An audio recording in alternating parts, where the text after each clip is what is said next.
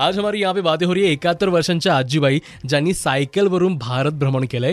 रेखा जोगळेकर ज्या खामगाव बुलढाण्याच्या रहिवासी आहेत त्यांच्यासोबत आज आपण बोलतोय. रेखा जी ज्यावेळेस सायकलवरून भारत भ्रमण करताना तुम्ही दुसऱ्या राज्यामध्ये गेला होता तर तिकडच्या लोकांची भाषा वेगळी असते त्यांची संस्कृती वेगळी असते. सो सायकलवर प्रवास करताना तुम्हाला काही अडचणी आल्या होत्या का? म्हणजे सायकलचं टायर पंक्चर होणं किंवा मग एखादा मेकॅनिक न मिळणं?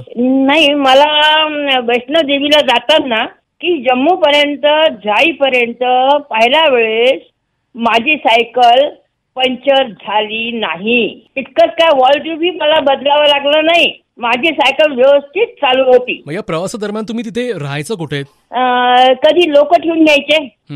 कधी मंदिरात. अच्छा. कधी हॉटेलमध्ये. अच्छा. कधी अं, धर्मशाळेत. आणि खाणं पिणं अं, खाणं पिणं बिस्कटा लोक खाऊ घालायचे. अच्छा. नाही तर मग हॉटेलमध्ये. फळं ठेवायची मी.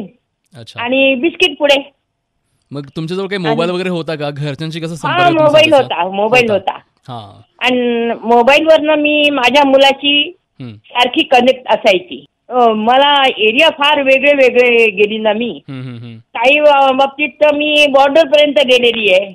अच्छा. हा. मग तुम्हाला लोकांची तिथे काही मदत मिळाली होती? हा काही काही लोकांनी मला खूप मदत केली. हम्म, हम्म, आणि इतक्या साड्या दिल्या.